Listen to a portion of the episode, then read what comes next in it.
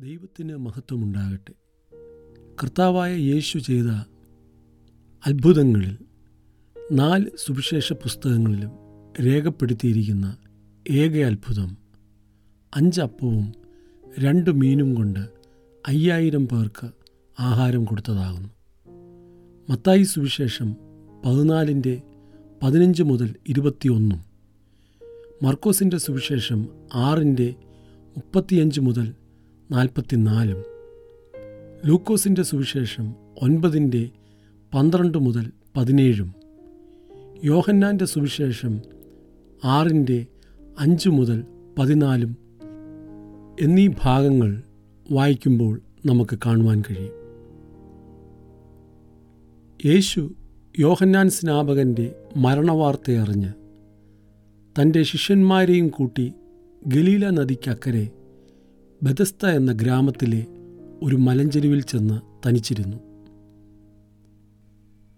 നമ്മുടെ പ്രിയപ്പെട്ടവരുടെ വിയോഗങ്ങൾ ചില നഷ്ടങ്ങൾ നമ്മെ വിഷമിപ്പിക്കുന്നതായ സാഹചര്യങ്ങൾ ഇവയെല്ലാം നമ്മെ ഏകാന്തതയിലേക്കും തനിച്ചിരിക്കുവാനും പ്രേരിപ്പിക്കും. ചിലപ്പോൾ അത് മണിക്കൂറുകളോ ദിവസങ്ങളോ മാസങ്ങളോ തന്നെ ആയെന്ന് വന്നേക്കാം. ഇവിടെ നമ്മൾ ചിന്തിക്കുന്നതായ ഭാഗത്ത്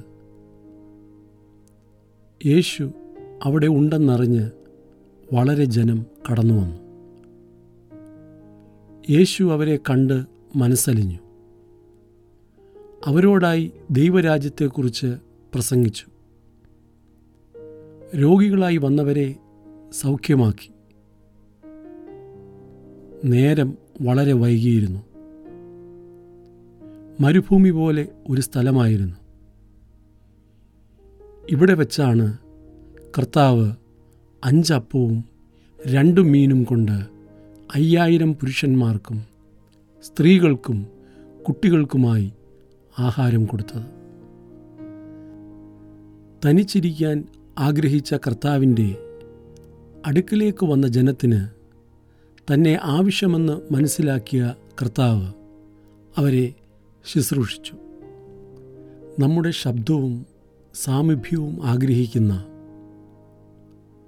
സുഹൃത്തുക്കൾ സ്വന്തം ഭവനത്തിലുള്ളവർ നമ്മുടെ തന്നെ ചാരത്തും ദൂരത്തുമായുണ്ട്. ഈ പ്രിയപ്പെട്ടവരെ നമുക്ക് അവഗണിക്കുവാൻ കഴിയില്ല. അതിനാൽ ഏകാന്ത ജീവിതത്തിൽ നിന്നും പുറത്തു വരിക ദൈവത്തിന് നിങ്ങളെ ആവശ്യമുണ്ട്. കർത്താവിന് നിങ്ങളെ ഉപയോഗിപ്പാൻ കഴിയും. ദൈവം സഹായിക്കട്ടെ.